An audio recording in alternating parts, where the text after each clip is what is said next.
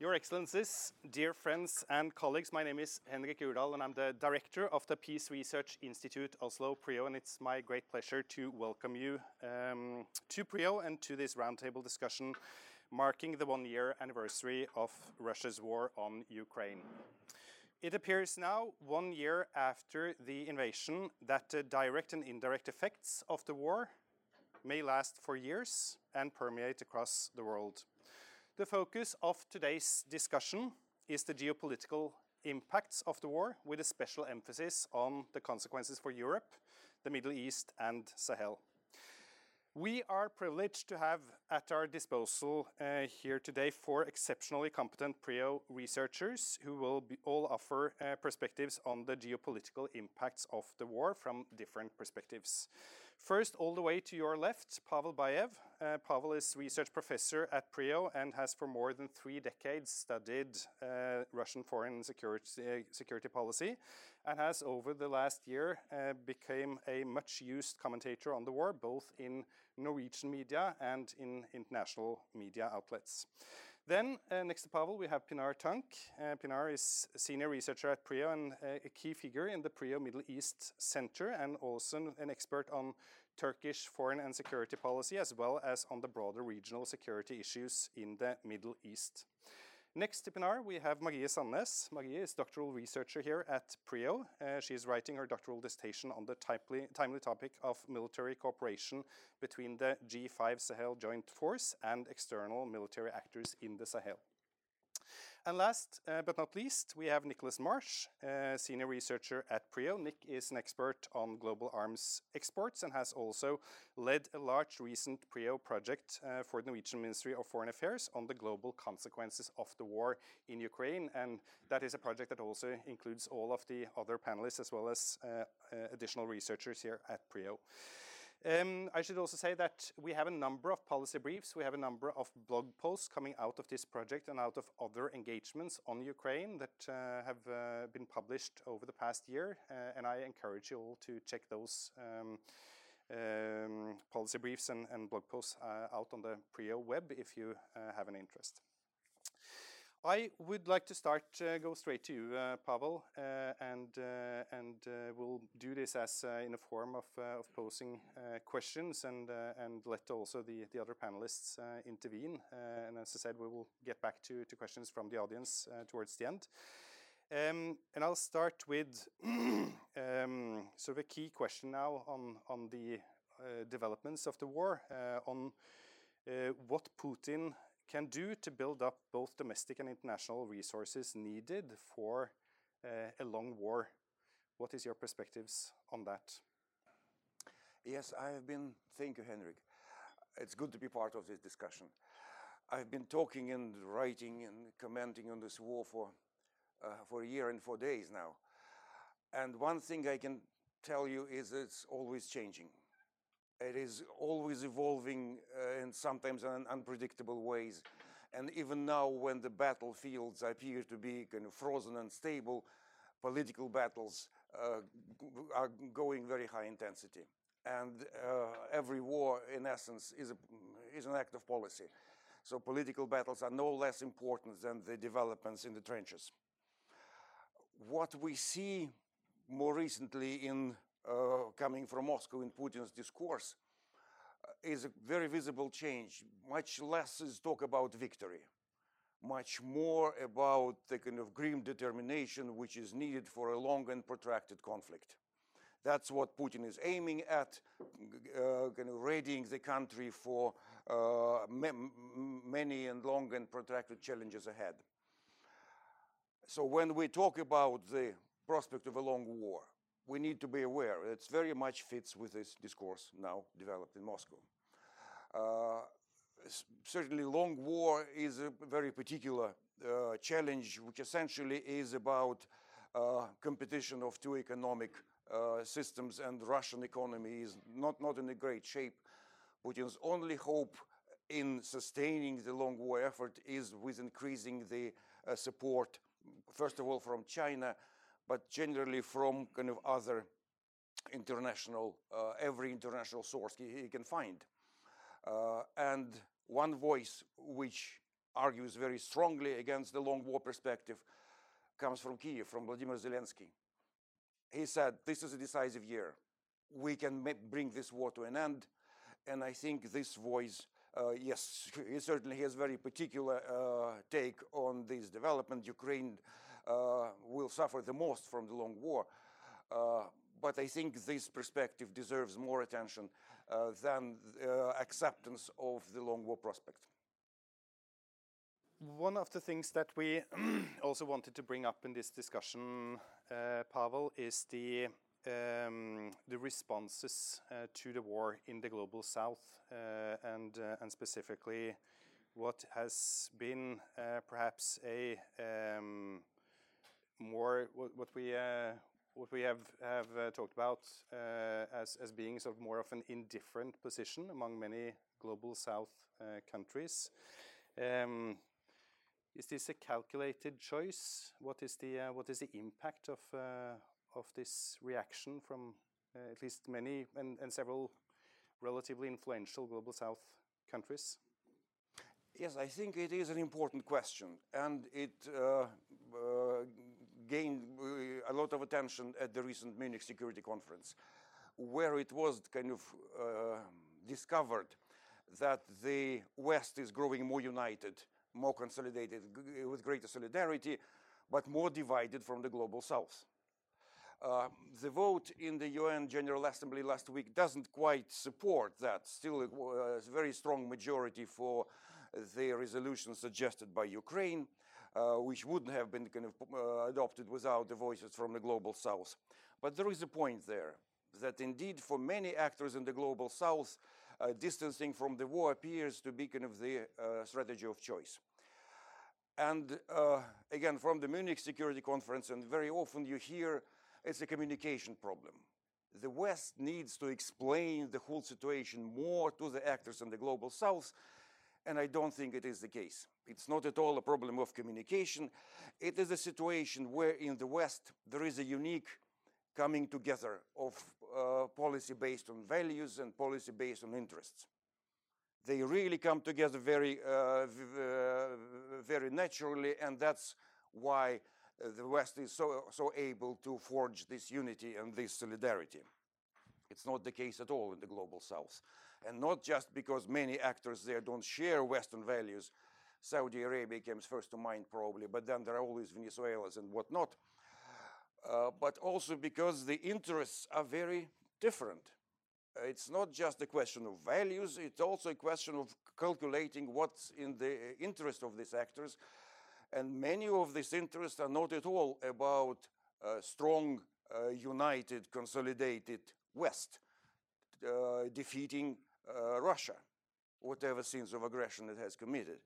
Uh, because for you know, many uh, actors in the West, kind of balancing between uh, various poles is a kind of natural uh, political course. India has been doing that since the times of Jawaharlal Nehru.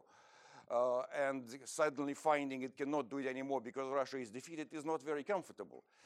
Uh, Erdogan is kind of excels at this game. Pinar will tell you more about that. Uh, you know, many other actors find that situation uh, much more beneficial to their interest than the fact that the uh, West uh, is now more united and more able to put forward this position. There are certainly also calculations that the more aid, the more support goes to Ukraine, the less is left for supporting many causes in the global south. Kind of this is a plain arithmetics, um, cannot argue, argue with that. But my point is that uh, dis- trying to dissuade the global south from that position is pretty f- uh, futile. The, what will be kind of the uh, moment when the uh, calculus of interest change is when uh, Russia is defeated, when Ukraine is triumphant. You immediately will see how all these kind of actors who are uh, preferring to sit on the fence come with a different position and saying we always were in favor of uh, defeating the, the aggressor. And again, it is not a hypocrisy. It is a rational political choice. It's, you know, supporting the loser is never a good policy. Uh, bandwagoning with a winning coalition, yeah, it is uh, absolutely uh, beneficial uh, course. So that is, I think, the only way uh, of changing the attitudes in the global south? Um, yeah, I, I think uh, one thing which uh, a policy brief which Marie um, produced in, in, the summer uh, sort of concluded was that a large part of the global south wants to remain non-aligned. Um, it doesn't want to have to choose. Um, and uh, a key dilemma, both for the US, Norway, uh, leading European countries, is what to do about uh, what they perceive as a problem in that the sanctions which be, have been enacted against Russia are being uh, diverted via products being sent into the global south and then up into Russia. Um, so there's now pressure on uh, Turkey, among others, other other countries, um, to step in line to stop, um, you know, the, this trade going to Russia, um, and that's going to make uh, you know, a lot of governments have to choose um, and make a decision that they don't really want to make. Uh, are we going to step in line with the sanctions and, you know, perhaps lose money, or are we going to be seen to be um, openly, um, you know, assisting Russia uh, import products? This is also a nice uh, segue uh, to to you, Pinar, um, because one of the one of the questions we have in in the context of this discussion is the the issue of how the war has shifted uh, traditional alliances in the Middle East. What can you say about that? Yeah, I'd like to. Um, uh, can you hear me? Yeah, I'd like to uh, just make a few comments as well. Uh, like you say, I said to to what Pavel said because you know in the West this is seen as an existential war. In the Middle East, it's a faraway war that's being fought, and and the, the, you know, and it's important to the West. They recognize that, but it doesn't have the same weight, obviously, in the global South.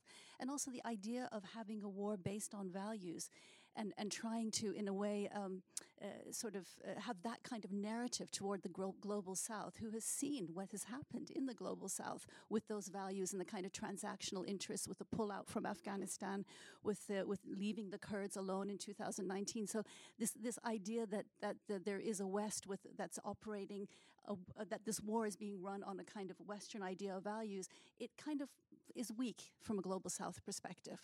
And I completely agree with you that a lot of what the global south is doing now is is much more uh, based on, on interests uh, and on these kind of transactional relationships. Um, and I think this actually goes back to um, the Ukraine war. Uh, perhaps highlights this, but if we look back until 2009, with the, the U.S. Uh, decision know, to diminish its its role in the Middle East, and this idea by Barack Obama of a lighter footprint and that was followed by in 2011 with the with the with the Arab uprisings and the and the U.S. support for the people rather than the governments that, that they had supported authoritarian regimes. The failure of that, the re-entrenchment of these governments. So this is a kind of a process that now has led us to this moment where uh, many of the the the, uh, countries or the states in the Middle East uh, ruled by authoritarian leaders are, are making these kinds of cost benefit analysis in this war. Um, and what's also interesting is that this sort of pull out from the Middle East has uh, created a kind of vacuum where many of these countries, uh, especially the key ones, are trying to establish themselves as regional powers through a kind of middle powers uh, dynamic, if we can talk about that. And examples of this include, for example, the unwillingness of Saudi Arabia to concede to Biden's wishes and, uh, and uh, in the Saudi-led OPEC Plus cartel to increase oil production ahead of U.S. elections. This was a real slap in the face for a relationship that, that, that had, uh, for, for, for the U.S. who had seen Saudi Arabia as, as, as one of its uh, strongest allies. And as you mentioned, in my area of interest, of course, is Turkey, who is playing both sides and you know has been playing them rather well saying that okay we will because of our relationship to Putin we we secured the grain deal we, um, uh, but at the same time, we, we oppose the we oppose the war. We sell uh, our our drones to to um, to Ukraine. And then, of course, what Turkey has managed to do in terms of stopping the process for NATO expansion to Finland and Sweden. So, and now overtures to the Assad regime, which is against, again, going against the sort of Western policy towards the Syrian regime uh, I think that this illustrates a kind of strategic autonomy that more and more countries in the in the Middle East are wanting to adopt. Um, and I think this was said really well by the UA, UAE presidential advisor um, in 2000, uh, in April of tw 20, uh, 2022, uh, already just one, two months after the war, where he said that um, the war is proving that the international order is no longer unipolar. And the UAE joined India and China in abstaining from a US backed UN Security Council condemning Russia's war. Um, what's interesting also is that we are talking here about the state level, but there was a there, at the level of the public, you might get a completely different picture. And just last week, um, uh, actually over the weekend, Al Monitor had a survey, uh, surveying four countries in the Middle East: uh, Turkey, Yemen. Uh, Iraq and I think it was Tunisia, where they asked uh, questions about the war. And most people in these countries uh, don't blame the US for the war they blame Russia very directly, and certainly not Ukraine. So I think there's a different narrative perhaps happening at the level of the population as compared to uh, at the level of the state. Then um, what we've discussed also in the context of the Middle East, and, this is interesting also with the popular perceptions and uh, perhaps the the, uh, perceptions of those uh, leading the regimes here. Um, because we've talked about the uh, strongmanship of uh, Putin's uh, leadership of, Russia, and this has resonated uh, to some extent uh, in the Middle East. What can you say about sort of the uh, the cultural and ideological aspects of Putin's leadership and, and how they're attractive to Middle Eastern leaders? I have to say that I expressly asked for this question to be put here because I think it's something that we don't focus on enough. And this is the, the, the sort of the, the uh, personality, uh, the, the, the, very personally led uh, regime, uh, I, regimes in the Middle East. And uh, this, this personalized authoritarian leadership of Putin actually resonates very well with these kinds of regimes who are often very conservative and quite authoritarian and where foreign policy is seen as a projection of their own identity. Uh, and this identity is often seen through the lens of masculinity. Uh, and it is often also against liberal values. And Putin has himself talked about this war as a cultural ideological campaign against the West. And most recently, in his speech to the Federal Assembly, in which he frames the war as a spiritual campaign and laments the, quote, destruction of the family, of cultural and national identity, and also laments the, the West's adoption of same sex marriage. And I, it sounds kind of, uh, it, it, it, it, doesn't sound serious, but I think it's something we need to take seriously because this is a normative war as well. And I think we need to be aware of that, especially in a country like, Norma, uh, like Norway, where, where gender is so important in foreign policy. And I don't think we're doing enough analysis of the role of masculinity in this war.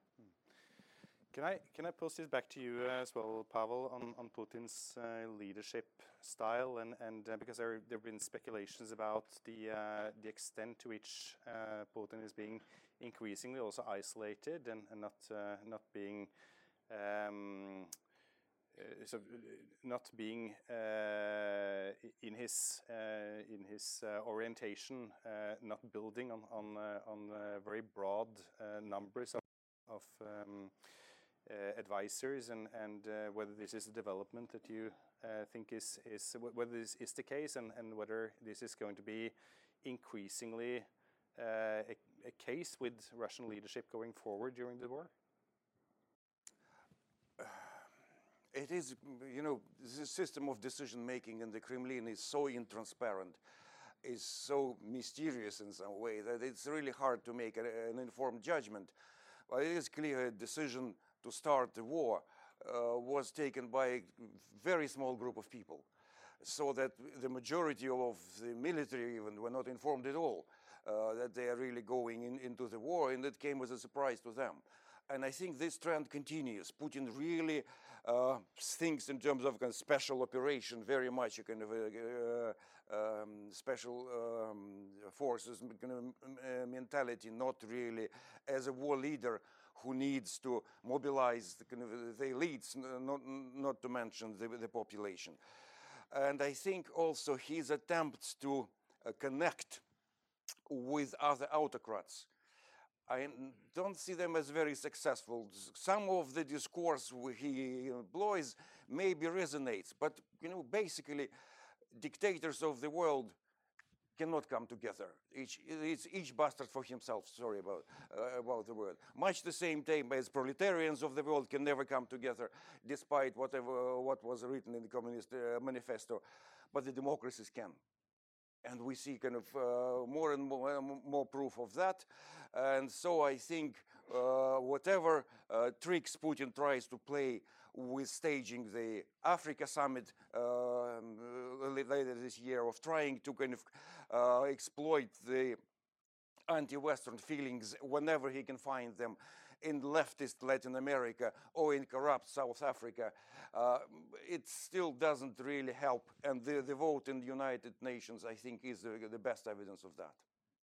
We'll move on to uh, to uh, sort of another aspect of the of the war in Ukraine, um, Marie, um, because the one of the um, one of the aspects of uh, of the Russian war that has uh, gotten quite a bit of attention in uh, in Ukraine is uh, is the role of the Wagner Group, which is now active in especially in in the areas around Bakhmut, but it's also a global enterprise and, and one that has very much uh, been influential in the Sahel uh, region.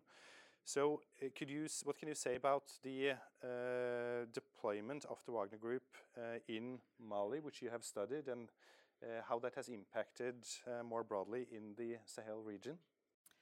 Yeah. So, um, for those of you who don't know, Wagner Group is this um, private security company, a Russian private security company. And like you said, it's been deployed in Ukraine now recently and gained a lot of media attention from that. But it has previously also engaged in several conflict um, settings like um, Libya, in Syria, uh, in Sudan, uh, and other places. And now, uh, last year, it also deployed in Mali.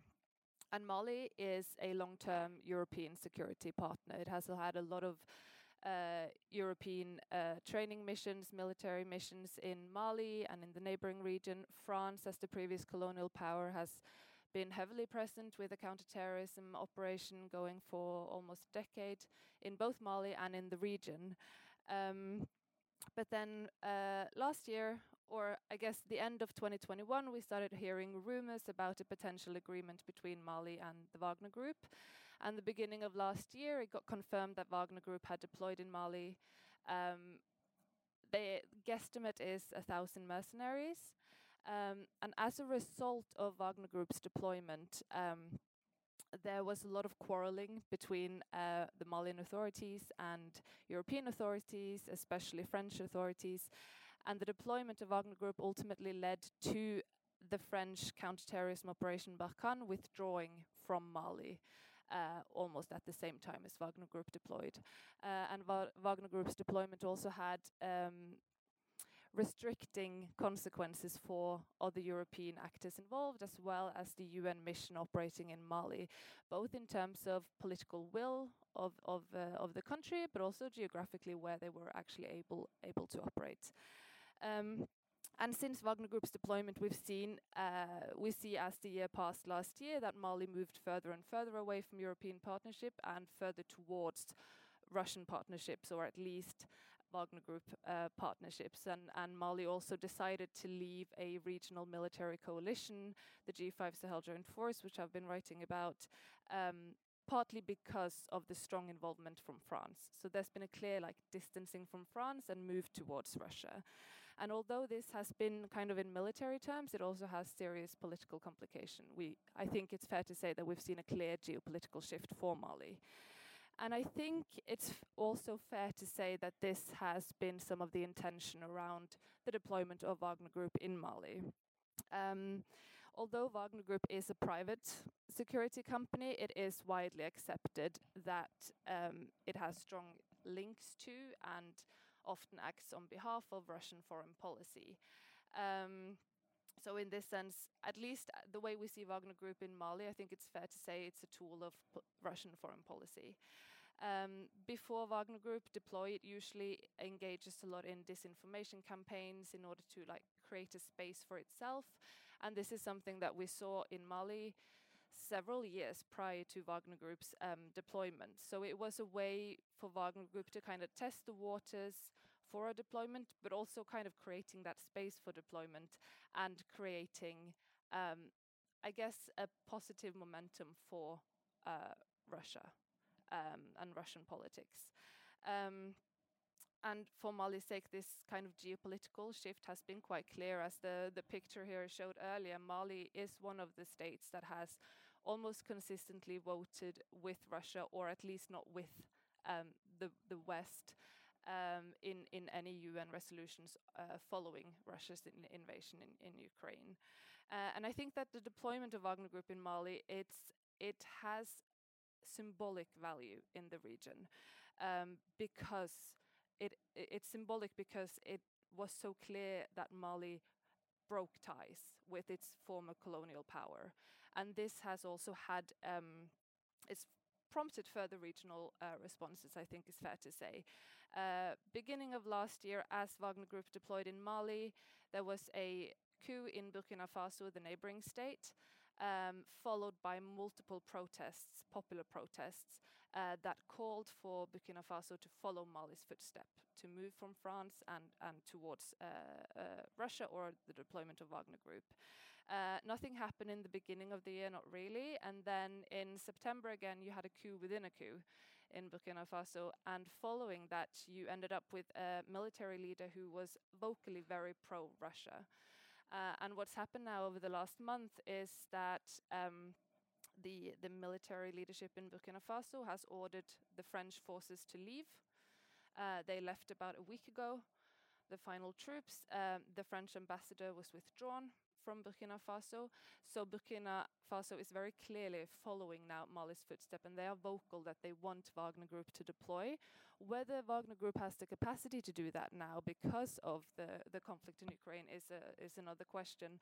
But there is a clear tendency of, of, of a political will to move towards Russia.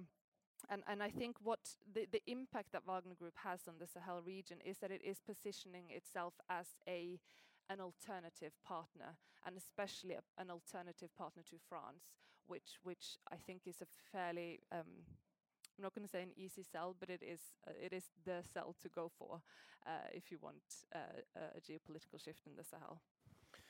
And in the extension of this, uh, Maria, if you can, what can you say about the uh, uh, the factors that are facilitating the um, the role of the of the Wagner Group in the region?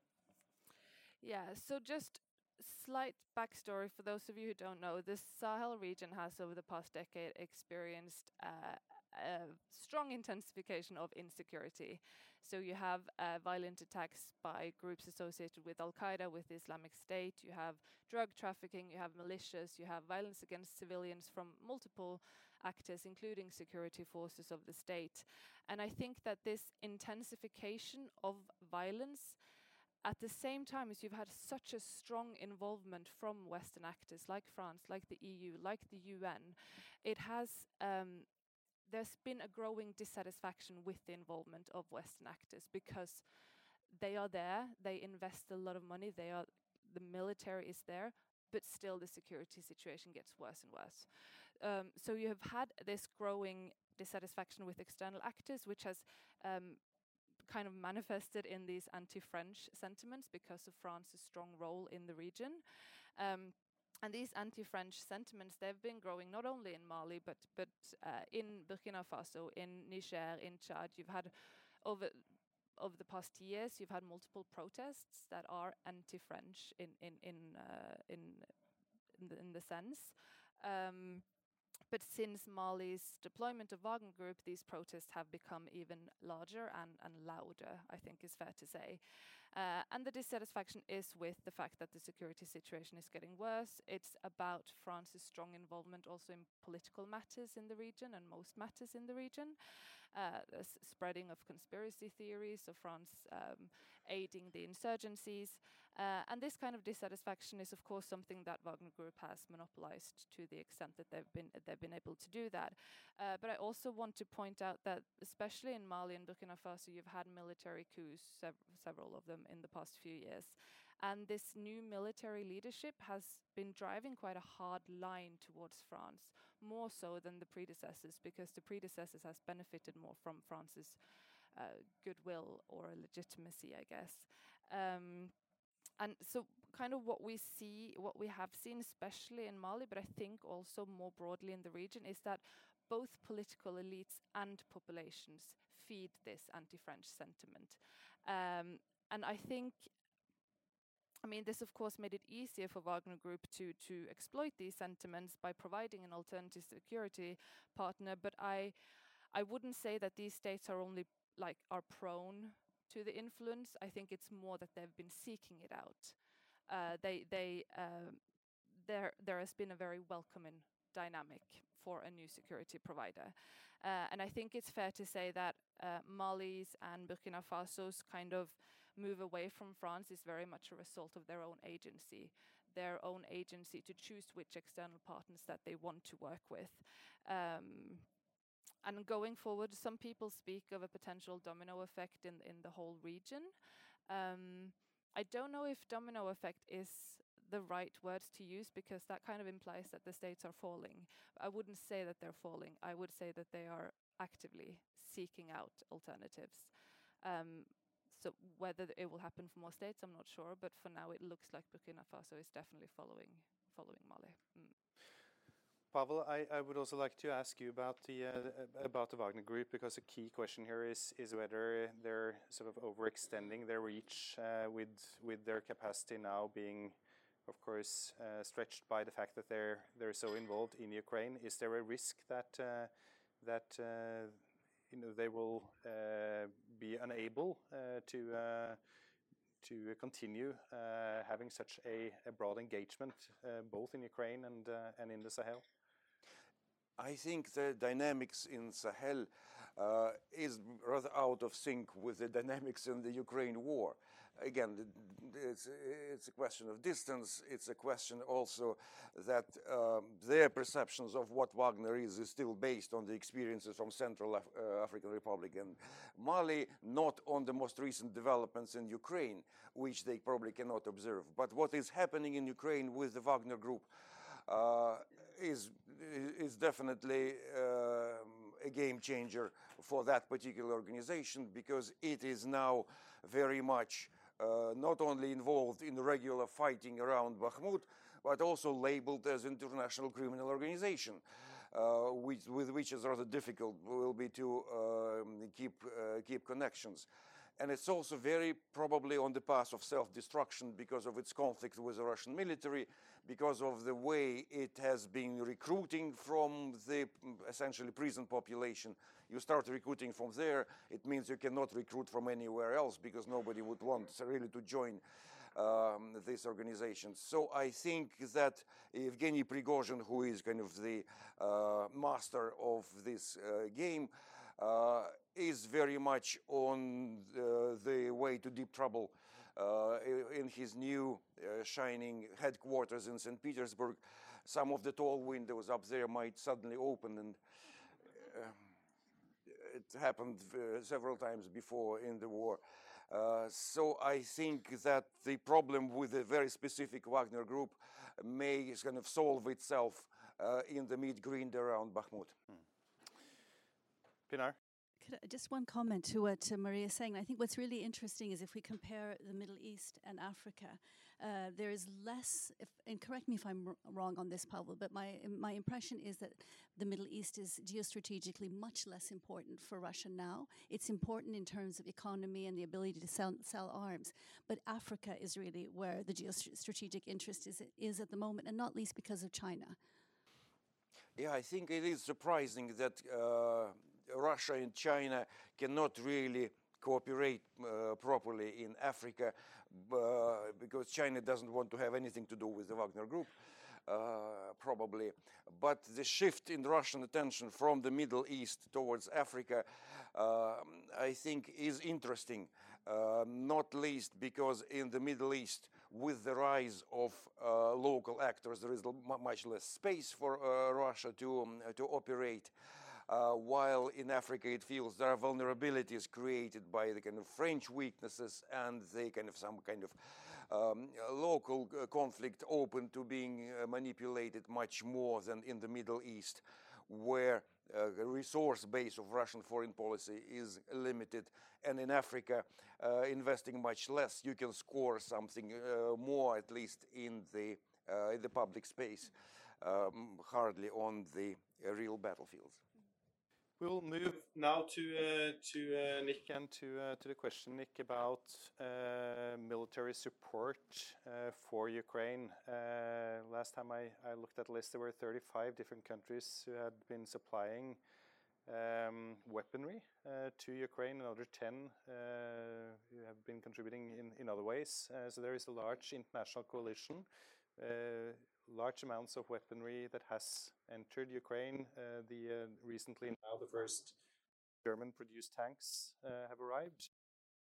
Is there so? Is there are, you know what are the limits to military support for Ukraine? Will it continue indefinitely? Um, I mean, I, I don't think it can continue indefinitely at the level uh, at which it's been provided. Um, uh, I mean, firstly, you can just look at it in terms of industrial production. I mean, uh, Pavel was saying earlier, we're back into the calculus we haven't really been thinking about uh, since the Second World War, in, in terms of wars being won and lost, and uh, by your monthly production of munitions, weapons, and whoever produces most, uh, you know, has the advantage. Um, and uh, I, I, think one feature is um, that for the past 30 years, it, the, the basic assumption in North America, Western Europe, is that well, we're not going to fight against a country like Russia. Um, you know that the the age of you know war, active, high intensity war between great powers is is over, um, and that you know war for the last thirty years has either been by the West against states which are enormously weaker, um, you know, the invasion of Iraq being, being an example, or a counterinsurgency. Um, and so the both the militaries and the sort of defense industries. Oh.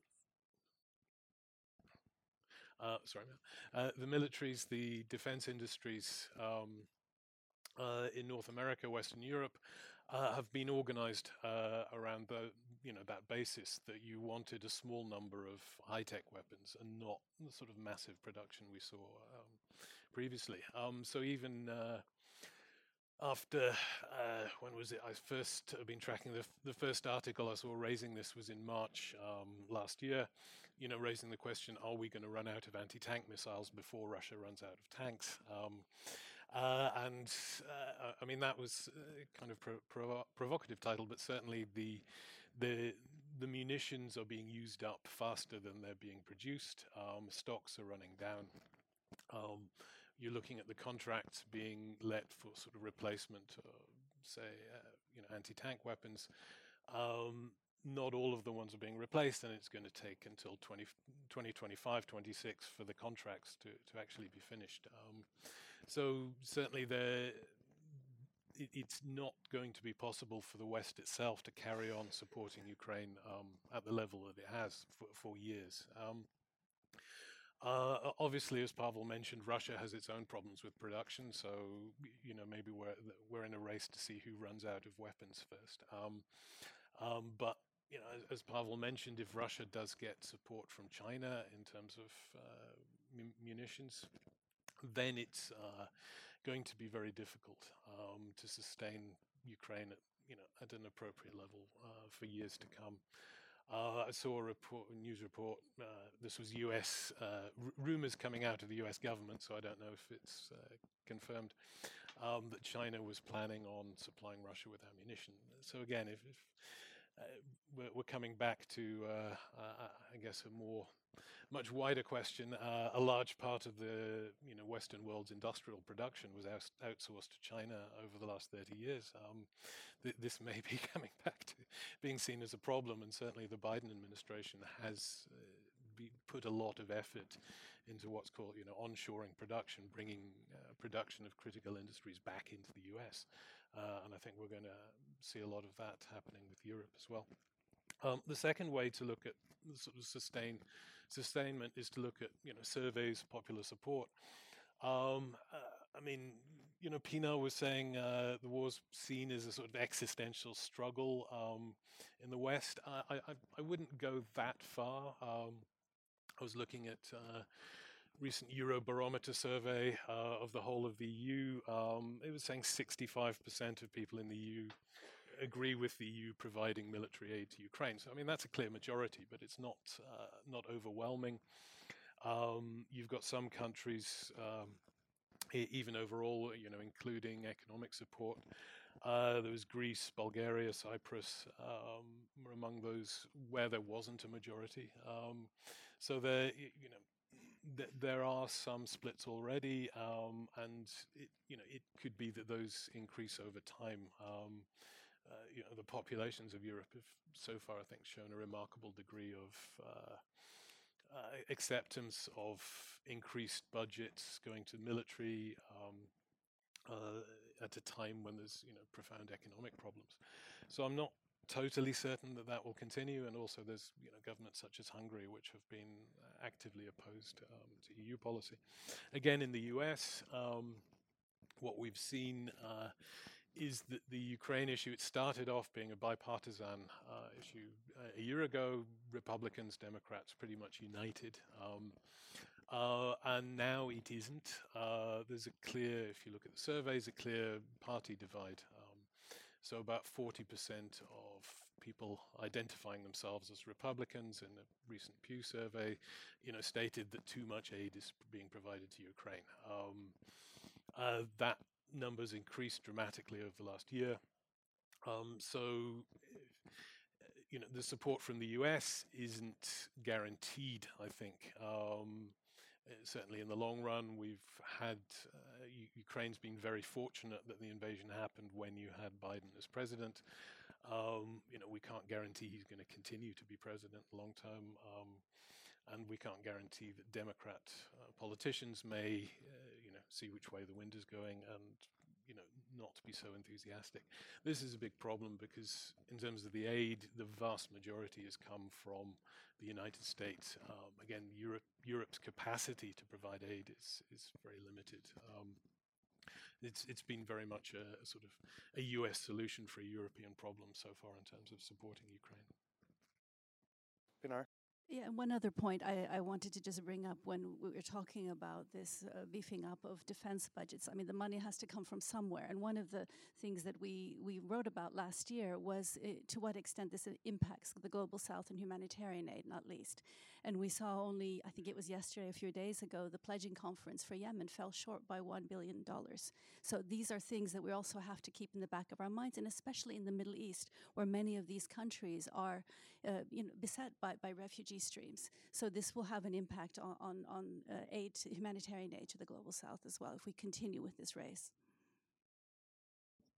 You want to drill down a little bit more, uh, Nick, on, on what the, what the potential potential uh, and, and increasing tensions are between between the West and uh, and Ukraine. Uh, what what what should we be worried about? Um, yeah, certainly the, there have been. I mean, remarkably few tensions compared to, to other conflicts, but certainly the, the relationship hasn't been entirely harmonious. I mean, uh, firstly, Ukraine is consistently and very assertively called for weapons uh, and types of weapons which Western countries have been reluctant to provide it with. Um, the US, for example, uh, has not only not provided Ukraine with sort of long range missiles, um, but has also um, adapted what uh, the, the, launches it's provided to make sure they can't be fired. So even if Ukraine was to get hold of them from elsewhere, uh, this is because the US has stated um, other governments have stated they're worried if there's uh, strikes against uh, Russia, well, uh, uh territory within Russia's 2014 borders. Um, let's say if strikes against those with US supplied missiles, um, th- there's a fear about Russia's response to that and whether Russia would escalate. Um, you know, uh, with attacks against NATO members, etc. Um, those concerns have also been raised with the supply of jet fighters, which so far hasn't happened, uh, although there's talk about that. Um, uh, they were also raised, of course, with tanks, and you know that concern, uh, you know, has, has, so far been mollified. Um, So, what one feature of the war so far has been sort of Western concerns about escalation, which uh, haven't really happened so far. Um, but uh, just because it hasn't happened so far doesn't mean it can't happen in the future, and that that's one tension. Um, the other tension, uh, and it, it, it, includes what Pinar mentioned, is that obviously for Ukraine this is an existential fight uh, for its survival. Um, for countries bordering Russia, Ukraine, um, you know, again, you know, Poland, Estonia, etc., see this as uh, an existential fight. Uh, but for other countries in the West, um, it's there are other problems, um, and Ukraine isn't going to be able to be the center of their attention long term. Um, the US is concerned about China. Um, there's a lot of concern in the US uh, about whether there will be a war against China uh, over Taiwan. Um, there are, uh, uh as Pinar was mentioned, um, it's it's unclear how long you can have uh, reduction in aid budgets because so much money is being put into military um, spending, because that affects uh, the, the, West's relationships with with the rest of the global South. Um, and finally, I mean, we Western countries have been quite uh, united in terms of stating that if there are to be peace talks, um, you know, Ukraine needs to be in the in the driving seat. Ukraine needs to make the decisions as to what deal it may or may not accept. Um, but I think behind the scenes, uh, reading between the lines, there you, you, do see comments, for example, by French President Macron, uh, that you know Ukraine's going to have to make a deal at some point, um, uh, and you know the the implication there is that well we may you know expect Ukraine to give up some territory in a peace deal, um, partly as I said because the level of support is going to be very difficult to sustain in the long run. And that's going to be a big source of tension, um, uh, both within Western countries as well. Uh, you know, to what extent we, is that acceptable or not? Pavel, I, I wanted to uh, to pick up on one of uh, of Nick's point uh, points about U.S. Uh, support and what may happen to because as as we as we discussed, the U.S. has been the single most important supplier of weaponry at the same time, we have the uh, US presidential elections coming up in 2024.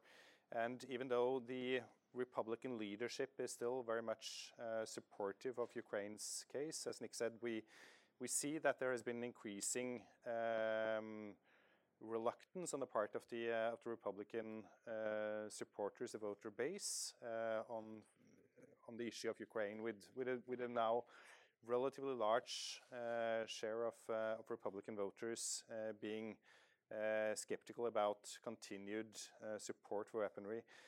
You have been involved in with, Brookings and with other uh, US-based think tanks on these issues over a long time. What's your reading of the of the U.S. landscape now? Yes, landscape is changing, and definitely the approaching elections going to be um, very, um, very uncertain as they always are. But I think that issue of uh, help to Ukraine is one of the uh, weaknesses in the Republican Party. Uh, and it's kind of uh, it's very clear that the long tradition in this party of supporting Ukraine clashes with the uh, line drawn by President Trump, who wants to do anything uh, to distance himself from the current administration. And that um, uh, one of the weaknesses in the Republican platform, I think, increases generally the chances of another win for the uh, for the Democrats, uh, because the cause is still broadly supported by uh, by the um, American public opinion. If you start argue against that, yes, you connect with some groups, but they are a, minority constituency. So for the Republican Party, it's a big problem uh, how to deal with that, and I think the problem generally diminishes their chances of uh, regaining control uh, over the U.S. Uh, policy. But I think even kind of going away from the electoral politics, I think many uh, decisions now being made in the United States about the uh, gearing up of the military production, ammunition production in particular, about investing in uh, industrial capacity for uh, sustaining the long war, replacing all the equipment which is spent in Ukraine, I think they are set to continue. These are decisions with longevity. Uh, you cannot cancel them uh, just like that. So, in this regard, uh, the machinery of supporting uh, Ukraine, I think it was uh, slow of, uh, at, the start. It is gearing up. It will continue to gear up, and the um, whatever the political campaigning we're going to see during this year and the next that dynamics I think is more important fundamentally. And I think the same goes for Europe, which is coming gradually to understanding that it cannot rely fully on the United States uh, support for Ukraine. It more needs to be done, uh, both in terms of political unity in Europe and in terms of kind of uh, production of key weapon systems, ammunition, ammunition in particular. I think we are going to see that um, trend becoming more, uh, more established whatever the political winds. We have touched briefly on uh, on China's role, although that is not a major uh, focus of, of this discussion. I wanted to uh, to challenge you uh, on um, the uh, the Chinese peace plan uh, that that was announced on Friday on the on the one year anniversary of uh, of the invasion um, with uh, a reception that was both both Russia and, Ukraine uh, did welcome at least partly, uh, and and uh, on part of of Ukraine somewhat reluctantly.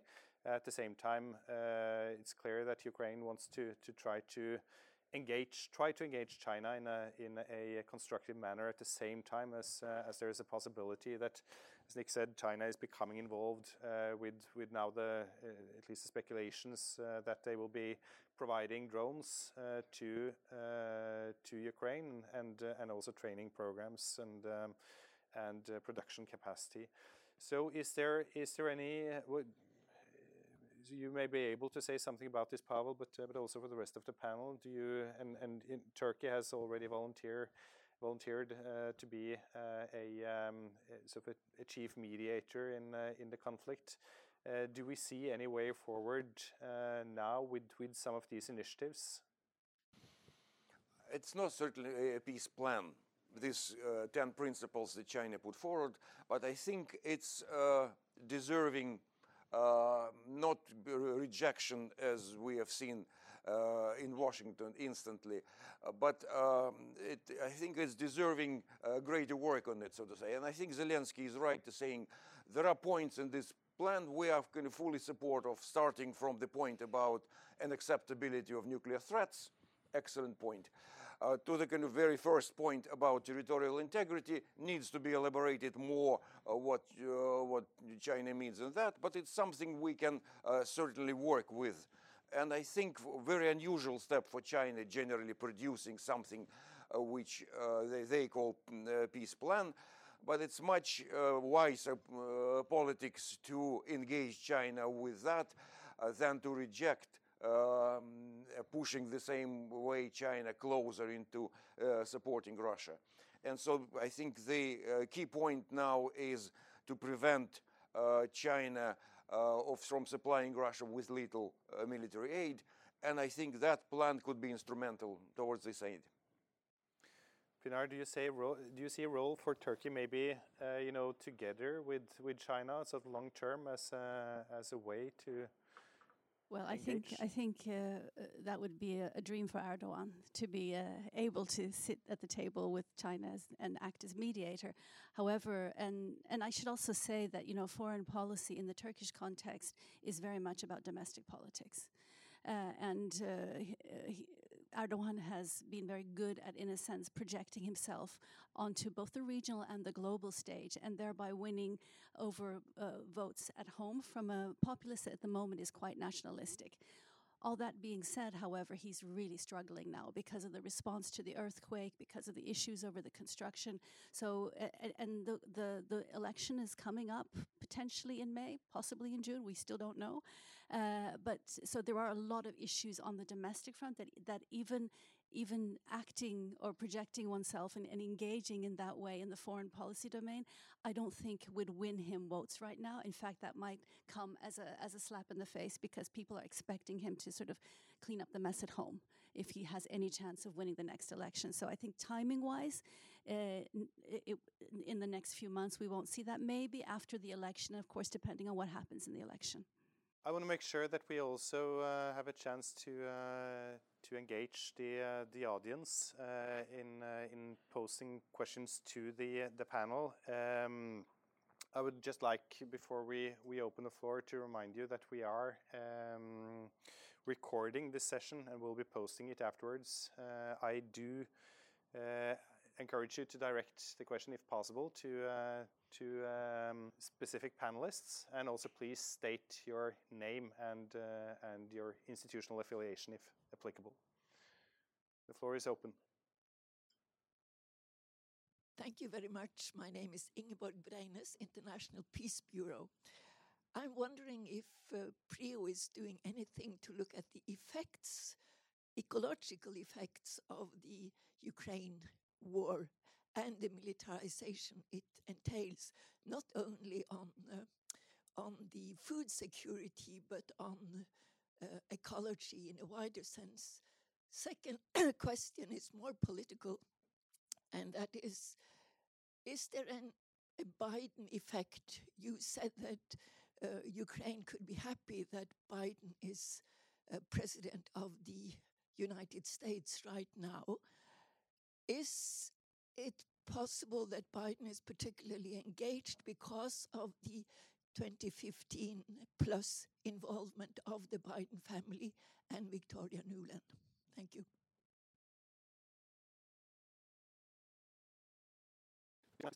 Yeah, I mean, there's in, in, terms of the ecological effects, there's obviously profound eco ecological effects within Ukraine itself. Um, uh, I mean, we, we touched on that very briefly when talking about food security and sort of agricultural production, but we, you know, you know we, we haven't um, worked on the sort of ecological devastation wrought by the war. Um, but a wider question, uh, which Pavel and I wrote about, was the effects of uh, the, the indirect effects of the war on um, efforts to decarbonize uh, the energy sector in the world uh, to, to address climate change. Um, and there it's it's been extremely negative. Um, uh, we've seen uh, obviously uh, Western Europe try to cut itself off from Russian en energy supplies. Um, part of that has been positive in that there has been increased investment in solar energy, wind energy. Um, but uh, another effect is that uh, Western European countries have gone around the world buying up uh, energy supplies from elsewhere.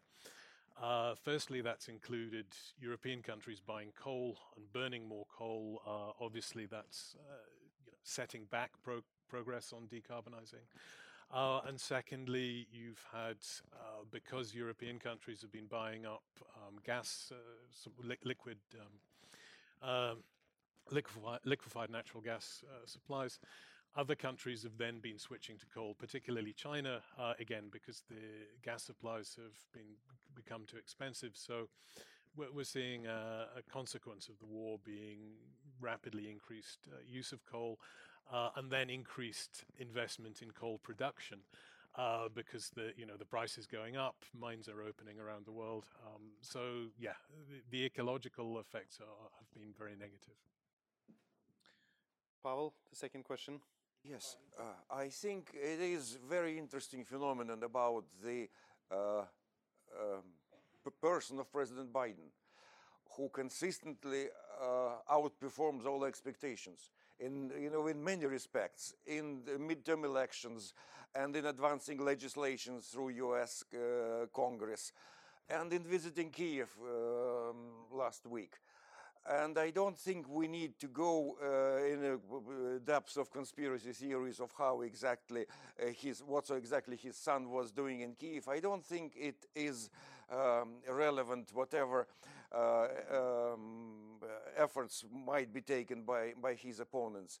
Uh, his, for, that matter, his reputation in Poland, uh, where, where he visited, um, doesn't really involve any uh, any specific connections, but it really really built on his stance, very strong stance against Russian aggression, a very strong ability to mobilize allies uh, around that. And I really don't see any um, uh, any use of kind of trying to um, diminish this role uh, by um, um, going deep into the uh, uh, particular particularities of certain past stories. But whether whether it will help him to stand again in the elections is still a big question. Uh, there is still a, a point that, yes, uh, great performance in the first term, but maybe second term will be a step too far. Nick and then Pinar. Yeah.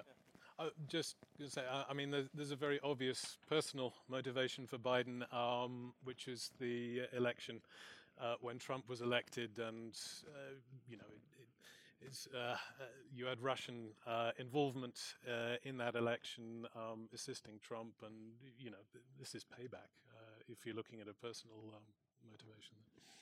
Pinar. Yeah, also, uh, um, if we look back to, to right before the first election and some of the things that uh, Biden was talking about, he, his focus was very much at that time an, an expressly moral American foreign policy. So he wanted to resurrect America's image in the world. This was really what he set out to do.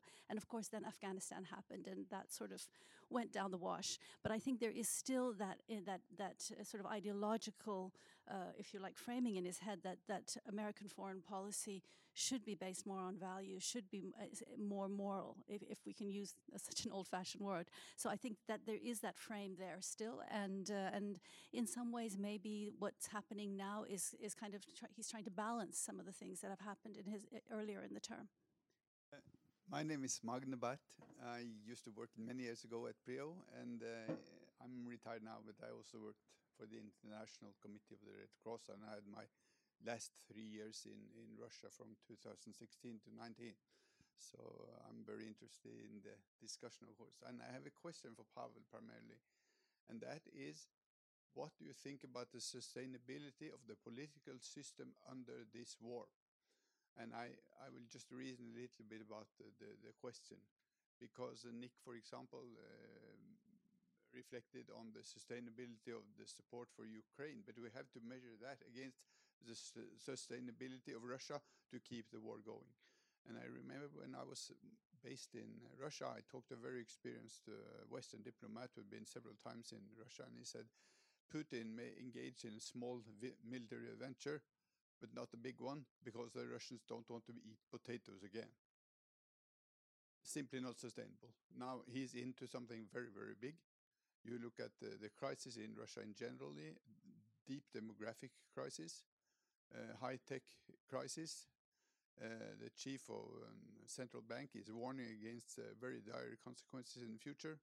It had a massive brain drain and so on and so forth. And uh, the Western figures that maybe the Russians have had losses of up to 180,000 people wounded and killed means an enormous drain on Russia. And Russia is a pygmy in in uh, in uh, international economy. So I, I mean, before the war, uh, the Russians seemed to think that uh, Putin could be the ruler for eternity, and he wanted to have that image of building on the thousand years of a Russian empire. But today, I mean, isn't really his prospects of ruling uh, very long uh, drastically diminished? Because it's difficult to see that all polit political elites, as such, can see in their own interest a continuous and long-term conflict with the West, and something likely would happen to change the political game in Russia, which of course then would impact the war one way or the other. So that's my question to you. Thank you very much. Thank you, Pavel. What, what can you say about the sustainability of the Russian regime?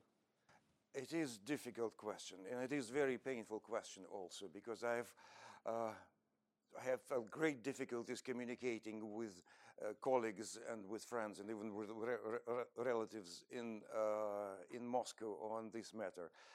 In many ways, it pains for me to see that the country is uh, continuing to engage in this war, and kind of there is no kind of enthusiasm, there, but it's much more resignation. There is no uh, kind of public uh, uh, cheering for this war. There is hardly any jingoism, but it is kind of grim uh, acceptance of that war, learned helplessness, whatnot. And I don't think on this uh, platform you can engage in a long war. Uh, I think the futility of this effort inevitably will affect the public opinion. There is no future in this war. Uh, whatever kind of past images you try to uh, put forward, it's only, it's not really the way, uh, the way forward. Generally, people need uh, some sort of hope for the future, for their uh, normal life. And it is a hopelessness about this war, which I think will cut it, uh, cut it short. West cannot plan for a regime change in, in Russia and Putin is doing everything possible to exterminate uh, any uh, sign of opposition.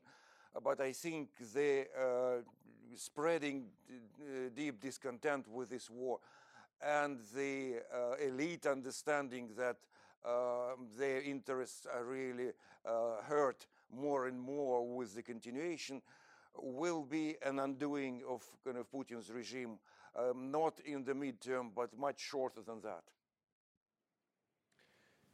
please. Yes, thank you very much. Iwona Woicka Polish ambassador. Well, I have um, a question and comment at the same time. What do you think that the collective West, as sometimes we are called, uh, should do to think more in the long term and not repeat the same mistakes? Because what we saw during the Second World War, it was at the beginning, okay, they will get Poland, they will get Czechoslovakia, and it will be enough for them. And we know how it ended, yes, in a way. We know how it ended when the solution after the Second World War was not a stable one because it was not agreed with all the countries involved and they were left in the Soviet like area. So looking now at Ukraine, what do you think that we can do to make sure that we don't repeat the same mistake? Because peace at all costs is, we know, a short-term peace. That's one. And on the other hand, if Ukraine will not win, what will be the credibility of the collective West in the global South when it sees that even they forgot about their friends and allies? Because it can be the perception at the end. If we do not do everything possible for Ukraine to win and regain, of course, the territory internationally agreed. It is, a, it is a difficult question. And again, history provides so many different lessons about how to, uh, how to deal with this um, situation. But I think uh, whatever kind of thinking, we, what scenario we might uh, develop uh, about the future, it is in principle not useful to doubt Western solidarity with Ukraine and Western commitment to ensure that Ukraine wins. I think for, for us as peace researchers, that position, uh, which sometimes involves kind of uh, bad feelings because you essentially argue for more war, uh, being a peace researcher. Nevertheless, that's kind of our mainstream position. You, we must do everything uh, necessary to ensure Ukraine wins. It's clear what Ukraine victory is it is not clear at all what Russia's defeat is. It could, be, it could be so many different things there, from disintegration and violent chaos to democratic transition on the other hand. Uh, but I generally tend to agree with one of the Polish uh, veterans of resistance, Adam Michnik, who is saying democracy in Russia is entirely possible. Russia is not kind of genetically hostile to democracy. This is an option most beneficial for, for everybody in Europe. Cutting Russia out, perceiving it as kind of eternal enemy, is not a way forward. Hi, I'm Zoe Gorman from Princeton University. So, Pavel had mentioned earlier in the discussion some of the efforts of the Putin administration to foster ties with authoritarian leaders. And Maria also very astutely mentioned a pattern of coups in the Sahel region. So, I'm wondering what are the some of the effects of the war in Ukraine and also its responses on trends of democratic backsliding in the global south? Well, this is a difficult question to answer on my feet. but uh, I mean, we. Well, one thing we do see is that in the case of the Middle East, anyway, there is much less focus on some of the, the backsliding that's happening. I mean, we see this on the, for example, the Palestinian issue. The focus isn't there anymore. Uh, so, so in a way, it's been it's being left to one side.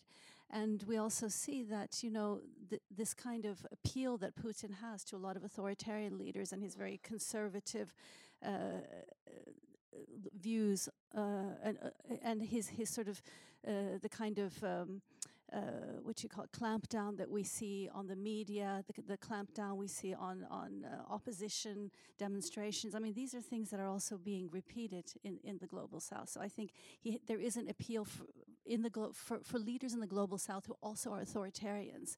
This is kind of a, a reason for why one would like to have this kind of relationship to a country uh, like Russia is because the, you're not faced with the same kinds of uh, criticism that you would be faced uh, when uh, for the kinds of regimes that you have. So there is that democratic backsliding, and I think that explains a little bit of the alignment as well with the Putin regime. If sort of that touches a little bit on your question, I think Maria wanted to say something as well. Yeah, yeah no, I, I can speak more for the Sahel than obviously. Um, as you know, there's been military coups uh, in the last few years. Uh, and I think that, uh, just as Pinar said, working with a state like Russia uh, or with Wagner Group, uh, they don't put political conditions on the on their support to the states, basically. Uh, I think what we've seen in Mali, what we've seen in Burkina Faso, is that partnerships with Russia doesn't necessarily enhance undemocratic tendencies, but what it does do is that it allows for it conti to continue when it has already been established. I think that's what we see in the Sahel, not necessarily uh, that it increases the democratic backlash, but that it allows for it to continue in that way, where in states where that system has already been uh, created through military coups. Yeah. Hi, my name's uh, Will Worley. I'm a journalist with an outlet called DevEx. Um, I was just wondering if you could perhaps um, give me your thoughts on. You, you, outlined some pretty profound changes on what was happening in the Sahel. Um, maybe your thoughts on what the implications are there for the broader sort of West Africa region, and if you think that um, what's happened in the Sahel has really kind of sunk in on a sort of a policy and political level in European and American capitals. Yeah, big question. Um, I'm not sure what the implications are just yet. Uh, I think that uh, there's talk of the very like defined Sahel with Mali, Burkina Faso, Niger, Chad, and maybe Mauritania. Uh, but what we see in terms of the insecurity developing is that it is spreading to coastal states, more West Africa, as you would name it. Um, I don't necessarily see uh, a large continuation of this geopolitical shift uh, towards uh, Wagner Group, especially because of this question of uh, whether Wagner Group has the resources to actually engage in, in other states. And I think Wagner Group is quite a key tool for Russia to to kind of turn turn the geopolitics in in in the states in in the Sahel and in in West Africa. Uh, I think that there is, um, just to go to the second part of your question, that kind of the Western acceptance or, or response to what's been happening. Was that what you meant? Yeah. Um, I think that there has been an information war going on in the Sahel region for the past five years, and I don't think France understood that there was a war until a year ago, which means they kind of lost it before they even realized it was happening. Uh, and I think that is something that the French authorities are uh, accepting now. they announced the last year to pull out all military troops from the Barkhane, uh, from the whole of Sahel, not just Mali and Burkina Faso, because there is such a um, the anti-French sentiments are getting so strong, and the post-colonial criticism towards France is also really uh, manifesting uh, in not just the uh, population and protest, but also the political elites. Uh, I think there is an acceptance of what is happening, and I think there needs to be some serious lessons learned discussions going on uh, with around uh, European tables about what actually went wrong. Uh, how how did they not identify this information war actually going on earlier? Do you want to say something to that, Pavel? Yes, yeah. Just, just, a few words. And I think in, in these particular questions and in the previous one, there is a difference between the developments, broader trends developing, so to say, before the war, where we saw a democratic backsliding, which Biden tried to address, gathering the summit of democracies, and when the kind of the conflict in, um, in Mali was gearing up. Now we have this one year of war, which makes a difference in all these trends. Some of this difference is that many uh, autocrats are, sort of say, off the hook uh, Saudi Arabia is under less pressure. Venezuela is kind of feeling uh, much less uh, isolated. But what's going to happen after the war, which might be quite soon, is a different story.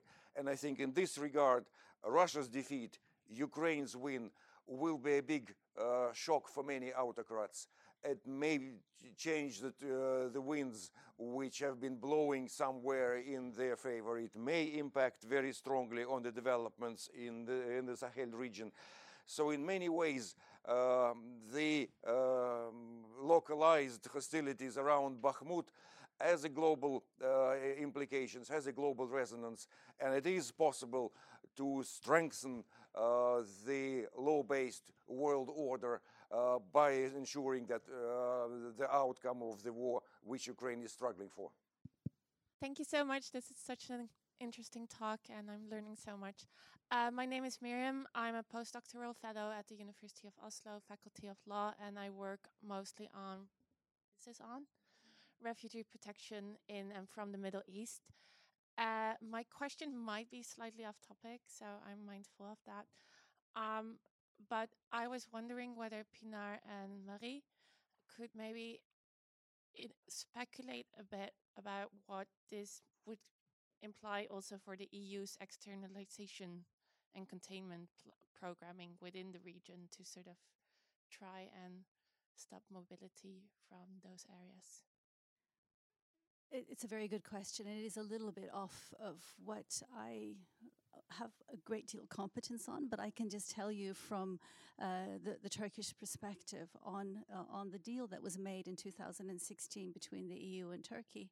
Uh, uh, well, first of all, generally, uh, as we mentioned a little bit earlier, the, these the countries in the Middle East are uh, receivers of, of, of, the great deal of the, the world's refugees. And they're now seeing a, an entirely different attitude towards refugees coming from the Ukraine. And I think that also resonates very strongly in, in the Middle East, which, which you, you probably know.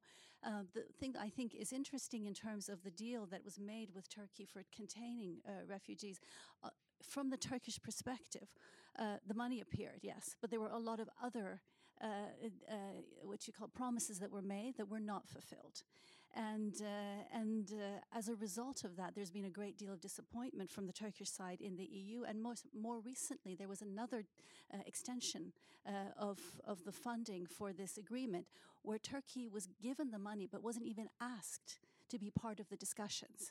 So it was assumed that the containment policy that, that, that has been part of this deal would simply continue.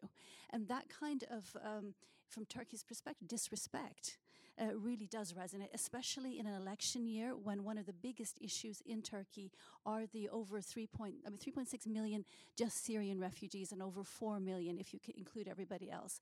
Uh, so, so this is in a country where nationalism is very high, the economy is in a disaster, and now there's a humanitarian crisis. So these things will all really affect uh, the, the, the situation in Turkey, at least. Okay. Yeah, uh, I mean, European externalization programs have been very active in the Sahel for the past 10 years. Uh, you've had uh, military missions or training missions. You have uh, had uh, border control uh, missions, police missions, and a lot of it is motivated by uh, the states in the Sahel's ability to control migration and control their borders. So this is this is one of the main efforts of the EU in the Sahel.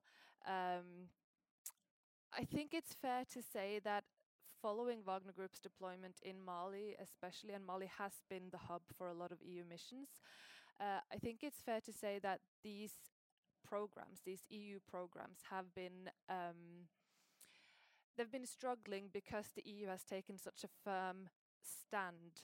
Uh, they've drawn the red line, saying we do not train people who might operate with Wagner Group, and Mali has said, uh, "Cool, they'll still operate." So the EU has basically drawn a line and said we can't train people who might work with Wagner Group at some point, and therefore they've kind of limited their own ability to continue with these missions. Um, and as as France is decreasing in popularity, so is the EU, because the EU is is is very strongly influenced by French policies in the Sahel. Uh, so going forward.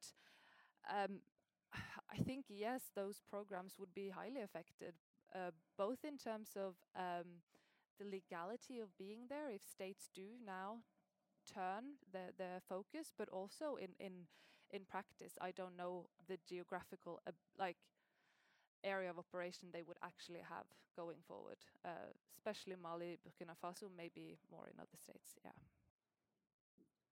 Did you want to add to that, Nick? Yeah, just briefly. Um, th there was lots of talk uh, about a year ago that soaring food and energy prices would lead to a sort of wave of migration into Europe. Um, a colleague of mine uh, and I, we looked into this and we couldn't see any evidence that that, that was happening. Um, and, uh, you know, we, can't say what will happen in the future, but certainly there, there hasn't been a sort of migration wave that was feared. Hello, uh, I'm Eszter Sándorfi, the ambassador of Hungary. And I would like to thank for all the panelists for this really very, very interesting and mind-awakening discussion. Uh, I would like to make a comment and then, then to have a question. Uh, to comment to, to Nicholas, you just mentioned about Hungary opposing the EU policy. And I just would like to make a notion on that, that Hungary approved the 10 packages of sanctions and we are part of the European Peace Facility project as well, we are also maintaining the largest ever humanitarian help vis-à-vis Ukraine. We have more than 1 million Ukrainian refugees who crossed the Hungarian border. Even if they don't stay all in Hungary, of course, it means a lot of help needed from, from the state. I mean, to help those people to find their way uh, and uh, and either settle or to or to choose another destination or helping them to go back to Ukraine when when the when the situation is is is um, um, created for that. Uh, so. I think there are a lot of discussion going on the EU, but it's very important to know that we are together, as it was reflected also the op-ed of the European Union delegation, which was published last week on the 24th of February uh, in the Altinget paper. Uh, my question when it comes to arms delivery, one of the argument against arms delivery is actually that it contributes to the further escalation of the war and it's also the prolongation of the war. And that uh, causes a tremendous further loss of human lives. We actually don't know the exact figures, but I mean, you can you can uh, read about very different estimates. And when it comes to manpower, definitely Ukraine is in a much more vulnerable position than Russia. And we talked a lot about weapons and, and production and and uh, and the speed of production, but and who have so but but at the end of the day, I mean, you need the manpower, and uh, and we talk about people who are there on the front line. So uh, how how do you, as a Peace Institute, Peace Research Institute, do you deal with this subject? I mean, what can be the the further uh, outcome of this situation as long as the war prolongs? Thank you. That is a big question, and we have about one minute left. Uh, so, so I think with, this is one of the discussions we will have to continue. But, uh, but uh, if any of the panelists would uh, would like to respond to that, and maybe this is a question for you, Nick, specifically. Um, yeah, uh, I, I, can't answer all of that in a minute. I, I can just say, yeah, uh, in, terms of prolonging the war, yes, of course, arms supplies to Ukraine would do that. Um, but then you need to think, okay, what does prolonging the war mean? It means the Ukraine doesn't lose. Um, as uh, for many of the weapons, ammunition in particular, Ukraine uh, has very little or no production.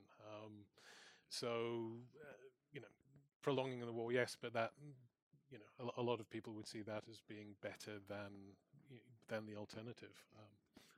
Um, uh, we, uh, we can talk maybe later on the other things.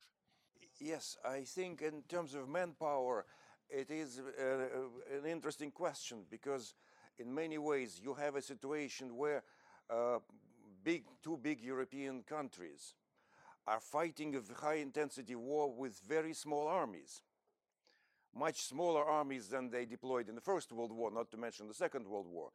So manpower problem uh, isn't really that uh, huge. Ukraine has numerical advantage in the number of troops it can deploy because Russia cannot mobilize enough. You know, that's, that's a plain fact on the battleground. Ukraine has more uh, men and women under uh, armor and more volunteers and more support than Russia can muster, despite the general size of the population. So it's not your total size which matter, it's very much the motivation. And on that note, uh, please join me in giving the panel a big uh, hand, round of applause.